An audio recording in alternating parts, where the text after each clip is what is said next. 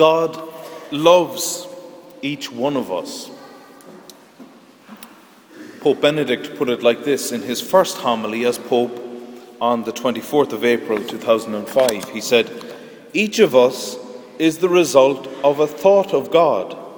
Each of us is willed, each of us is loved, each of us is necessary. The love of God is not just a nice sentiment, it has huge implications for how we understand and love our own self, how we love our neighbour, and of course, how we love God by giving thanks, praise, and glory to Him.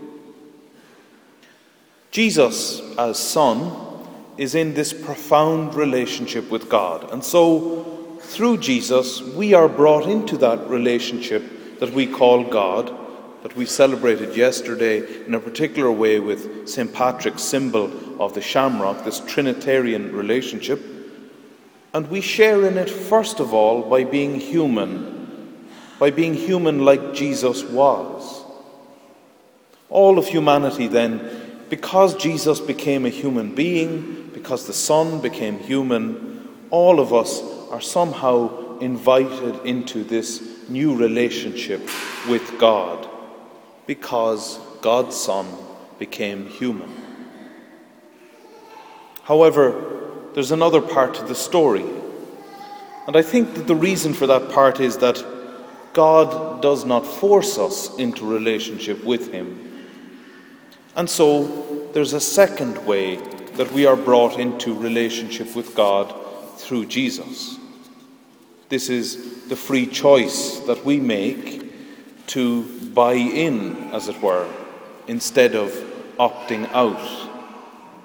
And that free choice was ours at baptism. Now, before you sort of storm the pulpit and say, But Father, I didn't choose to be baptized, most of us, of course, our choice was taken by our parents before we were ever aware even of what was happening.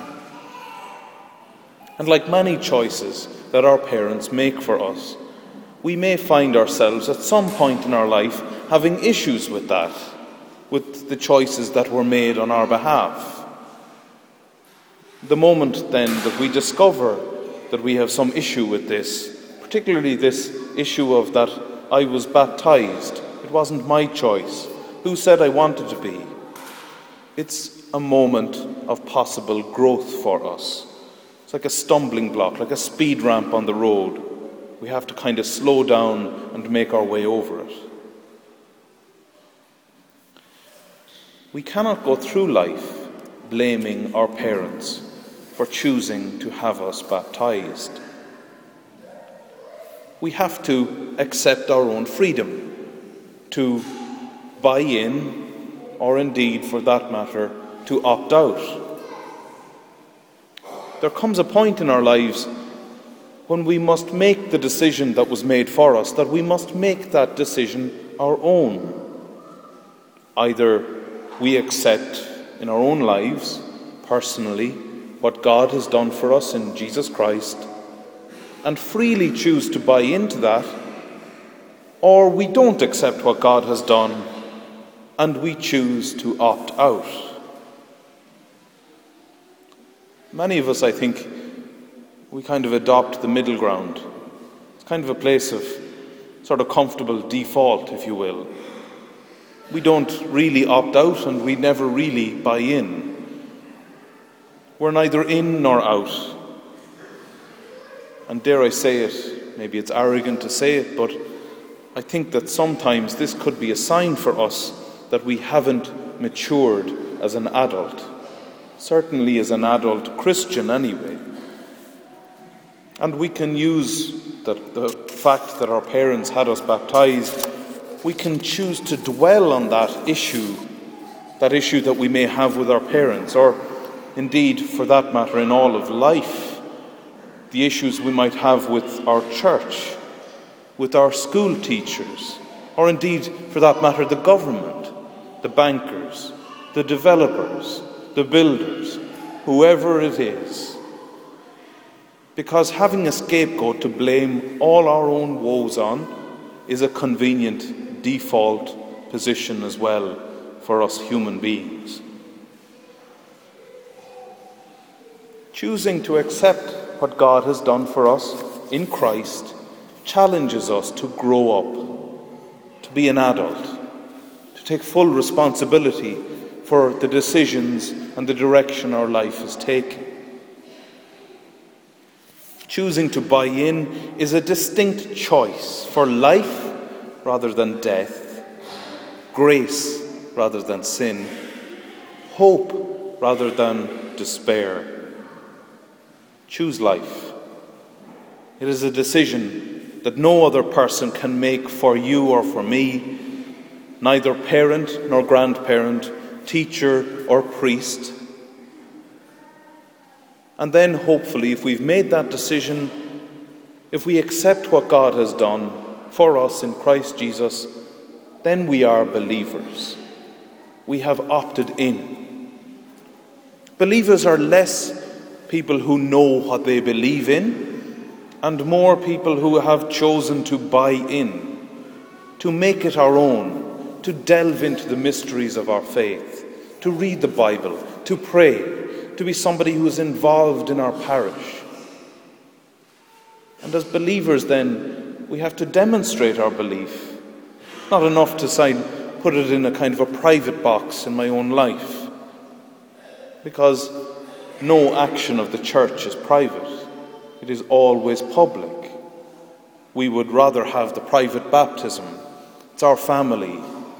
But this is the community of faith this baptism or whatever it is is a, is a huge celebration for us of new life.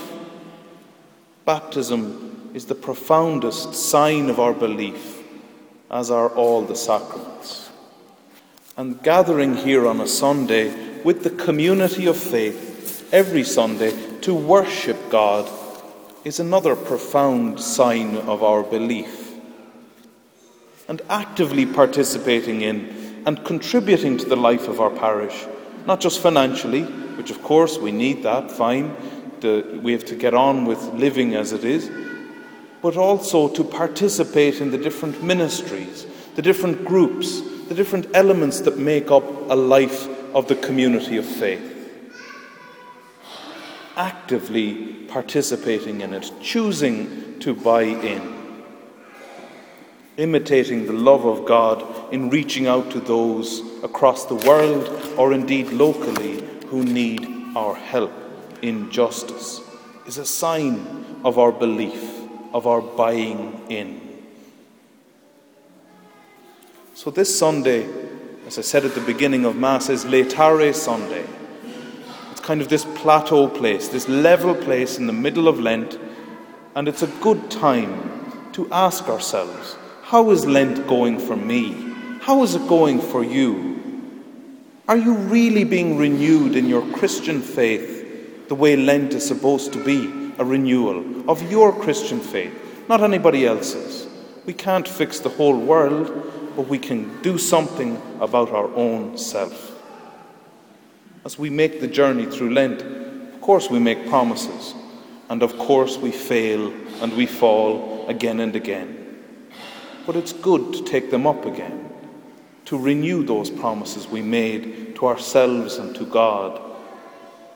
It's a good time now, in the middle of Lent, the middle of this journey of faith, to offer our own self anew, in a new way, to God, just as God has offered himself to us and continues to do so.